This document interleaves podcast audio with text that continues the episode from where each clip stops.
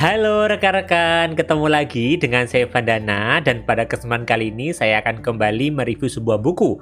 Buku yang akan saya review kali ini berjudul Design Your Hope yang merupakan buku yang membahas tentang prinsip dan langkah dalam menumbuhkan harapan dalam diri sendiri maupun orang lain di sekitar kita. Nah, jadi bagi rekan-rekan yang mungkin rasa saat ini harapannya kok kayaknya sering kandas dan kayaknya uh, kesulitan ya untuk menumbuhkan harapan di dalam diri ataupun juga kesulitan untuk menumbuhkan harapan di orang lain. Nah, harapannya buku ini bisa membantu teman-teman atau bisa menambah insight bagi rekan-rekan untuk bisa membantu diri sendiri maupun orang lain di sekitarnya agar kita bisa tetap bertahan dalam menjalani kehidupan kita sehari-hari. Nah, menarik banget pembahasan di buku ini dan untuk itu yuk kita mulai bahas bukunya. Buku ini ditulis oleh Andrea Donata, seorang personal development coach dan juga professional trainer di Kubik Leadership, sebuah lembaga yang menjadi mitra pengembangan sumber daya manusia terkemuka di Indonesia yang mengkhususkan diri dalam kepemimpinan dan pengembangan pribadi dan telah dipercaya oleh lebih dari 150 klien termasuk perusahaan Indonesia Fortune 100. Andra juga merupakan seorang mentor atau saat ini menjadi seorang mentor dalam program Tempa, sebuah inkubator bisnis bagi professional trainer dan juga training entrepreneur. Mungkin sampai sini rekan-rekan penasaran, buku ini tentang apa sih sebenarnya? Seperti judulnya yang teman-teman mungkin sudah bisa lihat di awal tadi ketika kita buka sesi review ini gitu loh. Buku ini adalah buku tentang harapan. Sebuah kata sederhana menurut saya ya, tapi sebuah kata yang tidak sesederhana yang kita kira.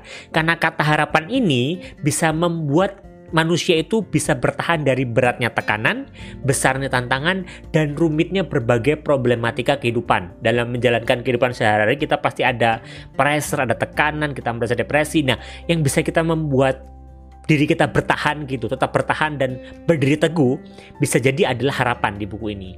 Itu kenapa buku ini harapannya dapat membantu kita semua gitu ya, untuk menemukan alasan untuk bertahan. Alasan yang membuat kita semua memiliki harapan yang lebih baik agar sisa hidup kita tidak sia-sia.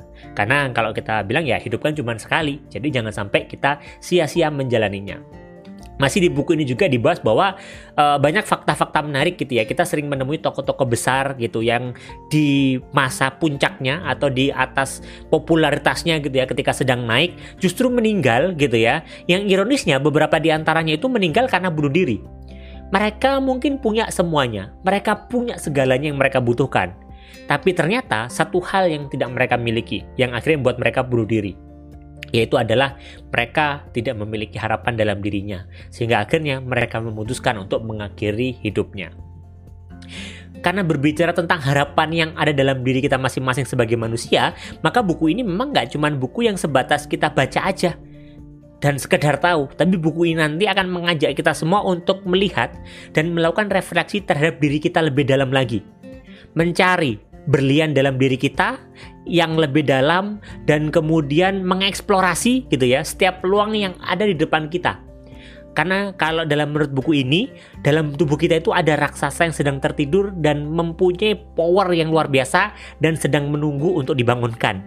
Dan ketika raksasa ini dibangunkan, maka akan ada dorongan lebih dalam diri kita. Diri kita akan lebih bersemangat gitu ya dalam mencapai tujuan kita. Apa sih energi besar yang raksasa yang perlu dibangunkan ini? Raksasa itu bernama harapan.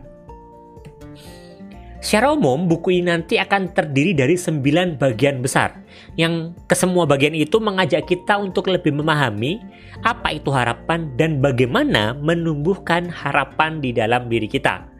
Nah, e, lima bagian yang menurut saya menarik gitu ya, yang akan saya bahas pada review buku kali ini. Yang pertama itu ada di bagian ketiga, yaitu ada harapan untuk semua orang. Dan juga ada di bagian kelima, yaitu tentang bagaimana mengukur nilai harapan kita saat ini. Dan yang keenam ada goal directed thinking, bagian ketujuh ada pathway thinking, dan di bagian kedelapan akan dibahas tentang agency thinking. Nah, untuk pembahasan selengkapnya terkait masing-masing bagian itu, yuk kita simak saat lagi. Kita bahas dulu yang pertama yaitu di bagian ketiga di sini uh, ayat terkait adanya harapan untuk semua orang. Di bagian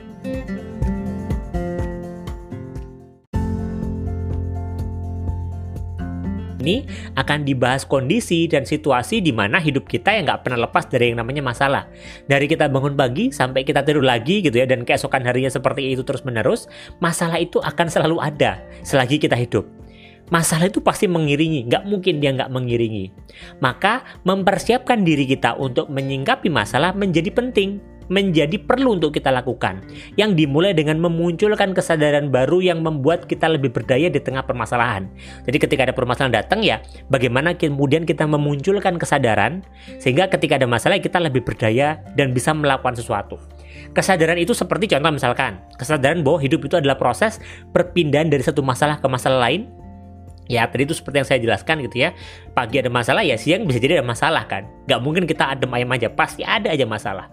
Maka hidup itu adalah proses perpindahan dari satu masalah ke masalah lainnya. Di setelah itu ada juga kesadaran yang kedua Yaitu masalah itu hadir untuk membuat kita naik kelas.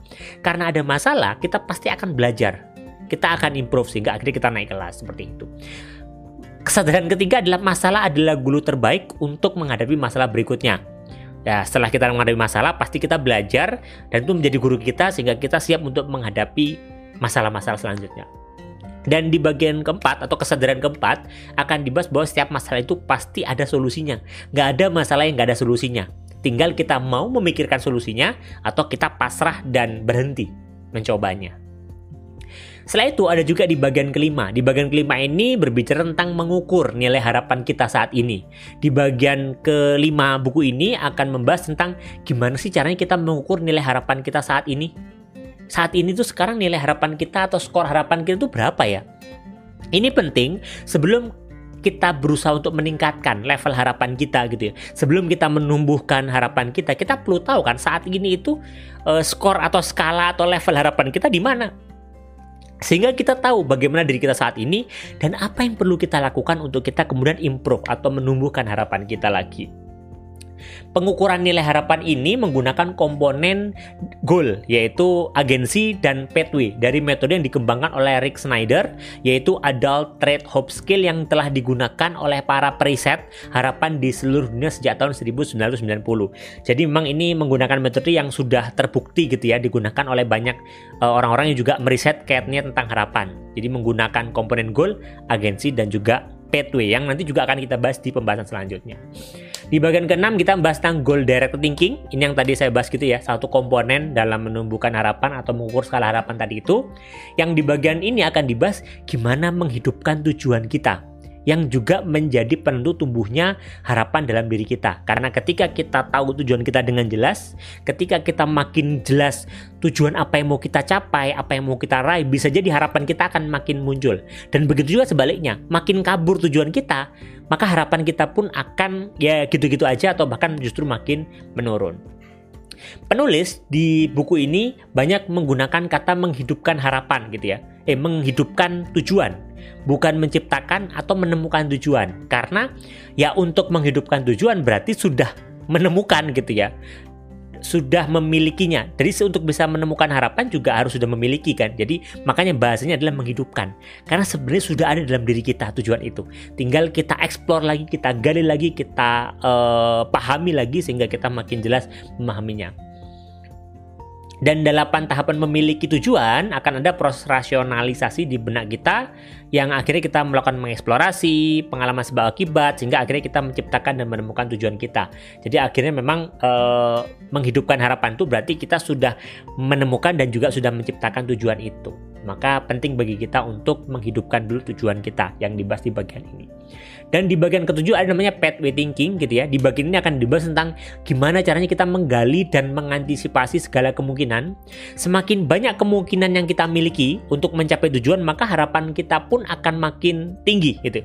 Dan gitu juga sebaliknya. Kalau dalam kita menjalani gitu ya, kita nggak dapat gambaran apa ya yang perlu kita lakukan atau kemungkinan-kemungkinan aja yang bisa kita uh, raih atau lakukan untuk bisa mencapai tujuan maka harapan kita pun akan makin uh, menurun gitu makin kita nggak punya kemungkinan ya makin menurun harapannya maka penting bagi kita untuk terus explore kemungkinan-kemungkinan apa yang bisa kita lakukan apa langkah-langkah yang bisa kita ambil sehingga akhirnya harapan kita pun akan makin tumbuh dan membesar. Ketika kita ingin mencapai tujuan, kita pun harus bisa menciptakan alur jalan mana yang mau ditempuh. Jangan cuma pengen capai tujuan tapi nggak tahu tujuannya mana, cara mencapainya gimana, bagaimana biar kita bisa uh, mencapai tujuan itu dengan baik. Maka kita harus bikin namanya alternatif-alternatif lain. Jadi untuk mencapai tujuan itu apa aja sih yang perlu kita lakukan gitu. Apa aja sih yang perlu kita explore sehingga kita bisa mencapai tujuan kita. Nah, proses ini yang disebut namanya pathway thinking atau kemampuan untuk menciptakan alur jalan yang akan ditempuh untuk bisa mencapai tujuan sehingga kita tidak mudah berhenti di tengah jalan makin jelas uh, pathway atau jalur kita untuk mencapai tujuan, maka kita akan nggak mudah goyah. Karena kita makin firm, kita makin yakin bahwa kita bisa mencapai tujuan, harapan kita pun makin tinggi dan kita nggak mudah untuk menyerah di tengah jalan. Dan di bagian ke-8 dibahas tentang agency thinking. Di bagian ini akan dibahas tentang gimana caranya kita menumbuhkan motivasi yang kuat dalam diri kita untuk mencapai sebuah tujuan. Agensi ini kalau dibahas di buku ini adalah sebuah komponen motivasi dalam teori harapan yang berfungsi untuk meningkatkan motivasi diri sehingga akhirnya membentuk komitmen. Jadi kalau nggak ada motivasi ini ya akhirnya ya kita itu eh, motivasinya rendah, komitmen kita pun nggak akan terbentuk dan harapan kita pun ya eh, nggak bisa tumbuh gitu beberapa hal yang juga dibutuhkan untuk bisa menumbuhkan motivasi yang kuat di sini gitu ya. Makin motivasi kita kuat ya harapan kita akan makin kuat kan. Maka kita perlu memperhatikan gimana caranya untuk meningkatkan motivasi kita. Di bagian ini dibahas ada lima caranya. Yang pertama adalah miliki alasan yang kuat atau strong why kita harus punya alasan yang kuat kenapa kita melakukan sesuatu gitu ya. Yang kedua, gali keuntungan dan kerugian dari setiap tindakan. Jadi kita explore uh, keuntungannya apa kalau melakukan ini, kerugiannya apa. Yang ketiga, kita fokus pada kekuatan. Setiap orang itu punya kelemahan, tapi yang perlu kita lakukan untuk motivasi kita bisa meningkat adalah jangan fokus ke hal negatifnya, jangan fokus ke kelemahannya, tapi fokus pada kekuatan apa yang bisa kita miliki untuk mencapai tujuan kita. Yang keempat adalah bangun sistem dukungan ini juga penting gitu ya untuk bisa memastikan motivasi kita terjaga. Kalau kita nggak membangun sistem dukungan ya, ketika kita ada masalah kita akan cenderung memilih untuk mundur. Tapi ketika ada sistem dukungan, ketika kita memikirkan untuk mundur, sistem dukungan ini akan membuat kita termotivasi lagi untuk maju. Karena kita sudah membuat support system lah istilahnya ya. Bisa orang-orang terdekat kita, keluarga kita, ataupun orang-orang yang penting bagi kita. Dan yang kelima adalah hargai setiap upaya. Dalam hal mencapai tujuan memang nggak semuanya akan berhasil. Tapi yang perlu kita lakukan adalah hargai setiap upaya kita dan jadikan pembelajaran untuk kita bisa terus improve mencapai tujuan kita. Karena kalau ini kita praktekkan kelima hal ini bisa jadi harapan kita pun akan terus tumbuh. Sehingga kita punya daya dorong atau bensin atau bahan bakar lah ya untuk mencapai setiap tujuan kita. Kesimpulannya adalah, secara umum buku ini pas dibaca oleh rekan-rekan yang saat ini sedang merasa kehilangan harapan gitu ya dalam dirinya sehingga kehilangan semangat untuk bergerak mencapai sesuatu. Jadi ngerasa bahwa ya kok kayaknya saya tidak termotivasi lagi, saya tidak bersemangat lagi, kayaknya harapan saya itu meredup gitu ya perlu tuh untuk baca buku ini. Atau buku ini juga pas dibaca oleh rekan-rekan yang sekedar ingin dapat insight apa saja sih yang perlu saya lakukan untuk bisa terus konsisten mencapai tujuan walau ada di tengah hambatan, kesulitan dalam keseharian. Karena kalau mau mencapai tujuan itu nggak gampang, pasti ada aja tantangannya, ada aja kesulitannya. Gimana caranya biar kita bisa konsisten? Salah satunya adalah menjaga agar harapan kita terus tumbuh. Dan di buku ini akan dibahas banyak hal kaitannya dengan harapan itu.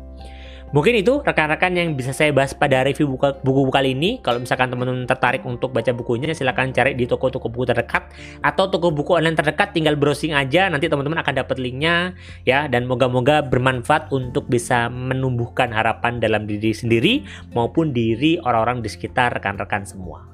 Mungkin itu rekan-rekan yang bisa saya bagikan pada review buku kali ini. Sampai ketemu di review buku selanjutnya.